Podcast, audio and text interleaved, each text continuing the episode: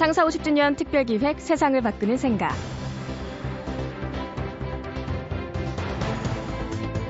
지금부터 꼭 250년 전에 태어난 분인데요. 당대 최고의 사상가이자 정치가, 행정가였고요. 의사이자 지리학자, 그리고 과학기술자 역할까지 했던 분이 있습니다.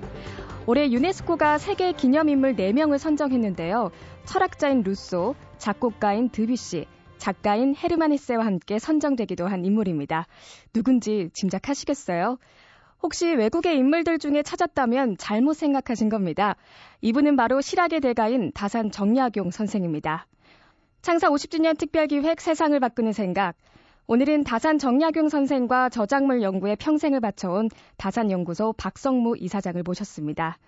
다산 정약용 선생은 과연 어떤 분이었는지 국내 최고의 다산 연구가로부터 말씀 들어보겠습니다. 예, 저는 아, 다산연구소 이사장 박성무입니다.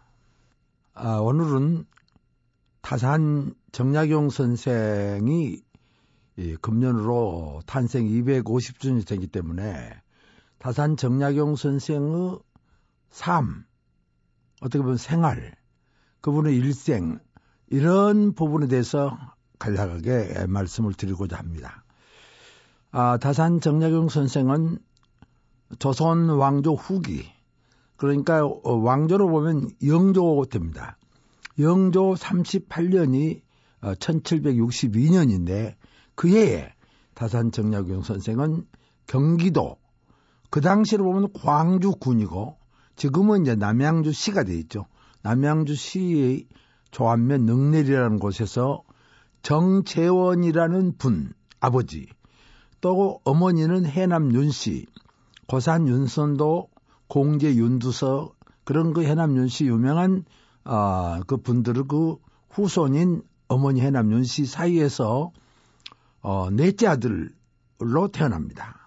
아, 뭐, 어, 지금까지 그 우리가 아, 파악된 바로 보면 이 다사는 이 방대한 저수를 남기고 정말 어느 누구도 손댈 수 없는 그 독창적인 학문 분야를 개척한 분인데 에, 그런 정도 학문을 완성했던 것으로 보면은 어, 그 매우 매우 영특하고 매우 재주가 있고 또 재주가 있는 사람들이란 게 좀 뭐 게으르다라든가 좀 이, 이, 뭐 착실하지 못하다든가 이런 것들이 있는데 다사는 자기 자신이 자기 어린 시절을 이야기하면서 유의 영어 아주 어렸을 때는 영리했고 장이 호학 나이가 좀 커, 들어서 커서는 아주 학문을 좋아했다. 이렇게 이제 자기 스스로 자기의 어, 그, 그 젊은 시절을 이렇게 평한 그 글들이 있는데 그럴 정도로 다사는 제주도 있는 데다가 아주 그 영리하고 또 열심히 공부를 한 그런 그 정말 하면 재주와 부지런함을 겸했던 그런 학자로 어, 저희들이 이렇게 평가를 할 수가 있습니다. 아, 다사는 15세에 16살 되니 서울 시내, 지금 당시 서울의 해연동에 풍산 홍씨 집안으로 장가를 듭니다. 다사는 다행히 15세의 그 아주 청년이 좀 뭐 나이가 이제 성숙된 어른이죠. 장가 들면 어, 서울에 와서 자기 장가 아, 든 집안에서 생활하면서 벌써 이제 어, 그 집안도 아주 명문 집안이고 또 상당히 여의도 있는 그런 집안에 장가 들어가지고 서울의 친구들과 이렇게 접하게 됩니다. 그리고 또 서울에는 시골에 없는 많은 그런 이제 책들이 있는데 이 책을 읽으면서 자기 이제 안목이 넓혀지고 자기 기록에 보면은 내가 16살 때, 근데 결혼은 1년 후디요. 서울에서 생활하면서 성호 이익 선생의 문집이 아직 간행은 안 됐는데 그 관계자들, 그 뭐 제자라든가 아니면 친척들을 통해서 성호 유집을 구, 어, 구경을 하고 읽어봤다. 이게 아마 다산의 어, 일생에서 상당히 획기적인 일 중 하나입니다.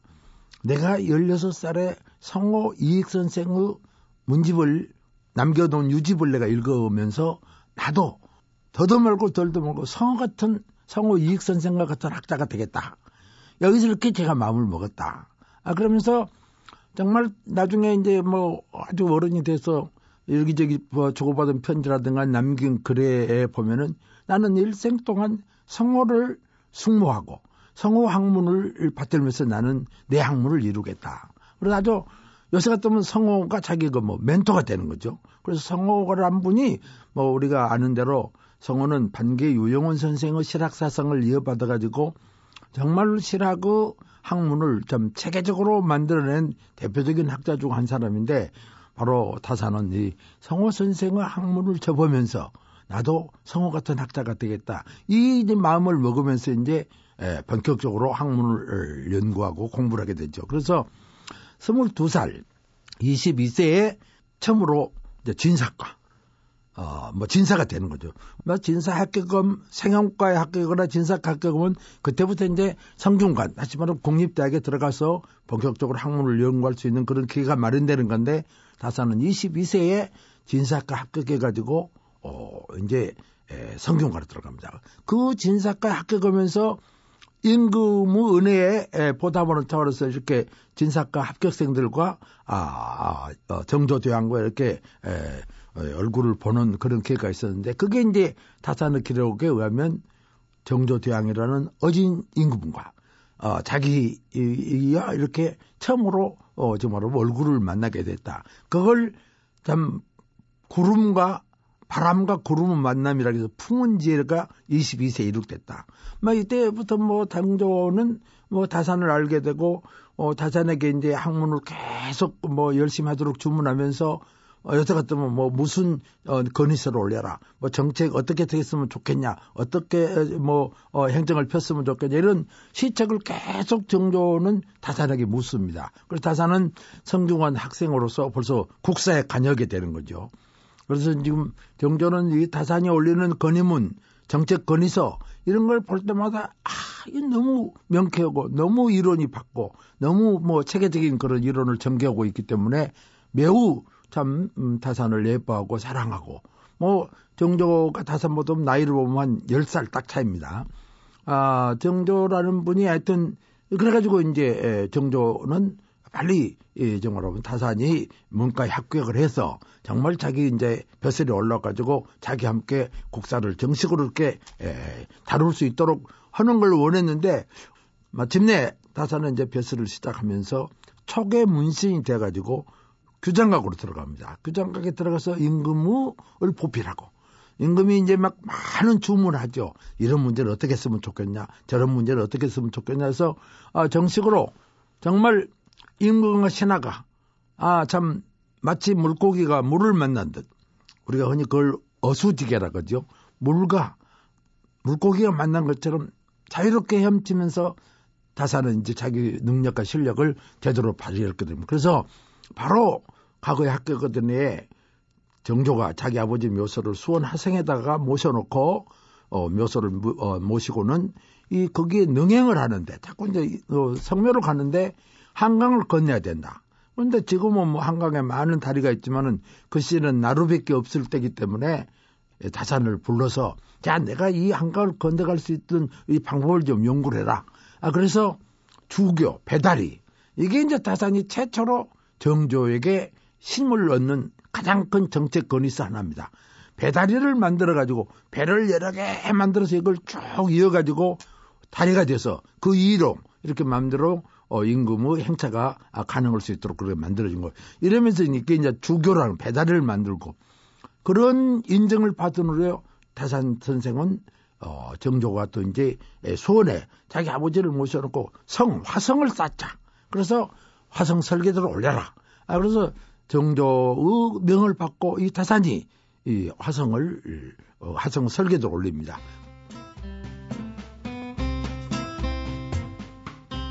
창사 50주년 특별기획 세상을 바꾸는 생각. 오늘은 다산연구소 박성무 이사장을 모시고 올해로 탄생 250주년을 맞은 다산 정약용 선생에 대한 말씀 듣고 있습니다.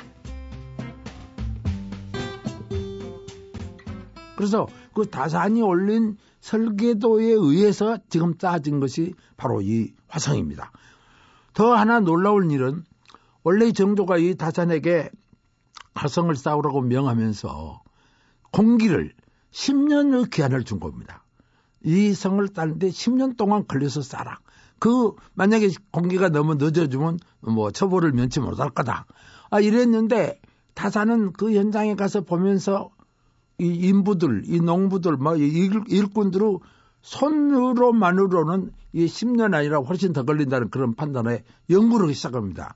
그래서 어떤 기계를 동원해가지고 이 성을 쌓을 방법이 없겠느냐 해가지고 중국 책이라든가 우리나라 책이라든가 다 검토해가지고 결국 만들어낸 게 도르의 원리와 지렛대 원리를 이용한 이른바 거중기, 기중기, 농로, 활자 이런 걸 이렇게 제작하고 개발해가지고서 10년 동안 걸릴 이 성을 2년 9개월 만에 안공을 해버린 겁니다. 뭐 정도가 정말 이 다자는 그 능력에 대해서 찬탄을 금하지 않을 수가 없는 거죠.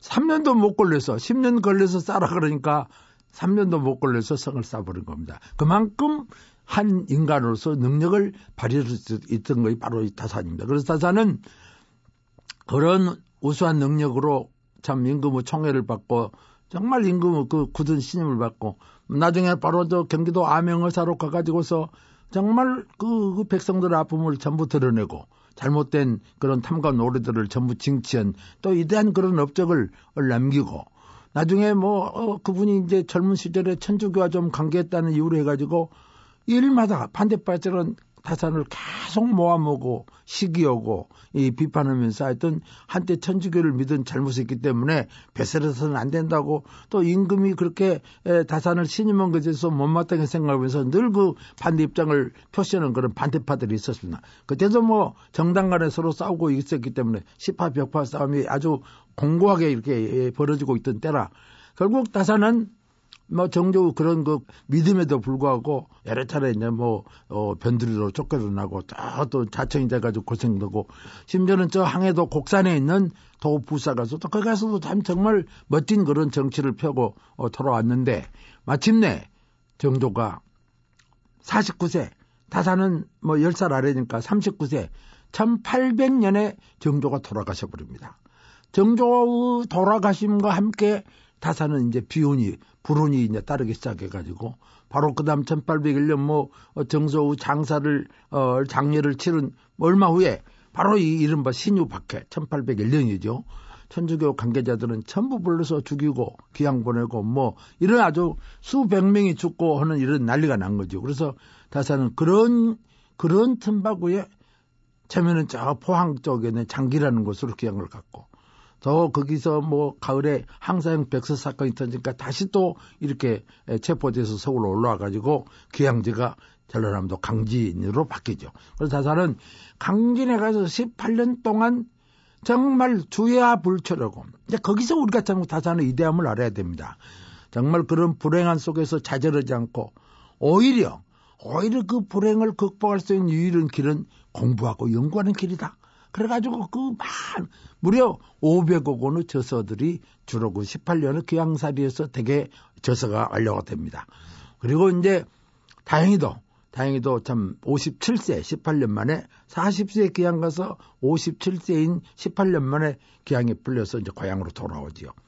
고향으로 돌아와서 다사는 또 75세까지 또 18년 동안을 정말 그게 한가롭고 편히 살면서 그 귀향지에서 완성 못한 책들 다 완성하고 또 이미 완성한 것도 다시 두 번, 세 번 보면서 수정하고 가필해 가지고 마침내 그 방대한 저서를 전부 참 갈무리하고 갈무리하고 후손들에게 유언으로 남겨서 이걸 후세 전하도록 해라. 그리고 참 75세인 그날이 또 하필이면 따산이 결혼한 15살에 결혼했으니까 75세면은 딱 60주년이죠. 우리가 흔히 말하는 해홀례 날인데 그날 아침에 일찍 뭐 또 제자들이나 친척들이 에, 해홀례 준비를 하고 있는데 결국 해홀례를 치르지 못하고 자사는 그날 이렇게 운명을 합니다.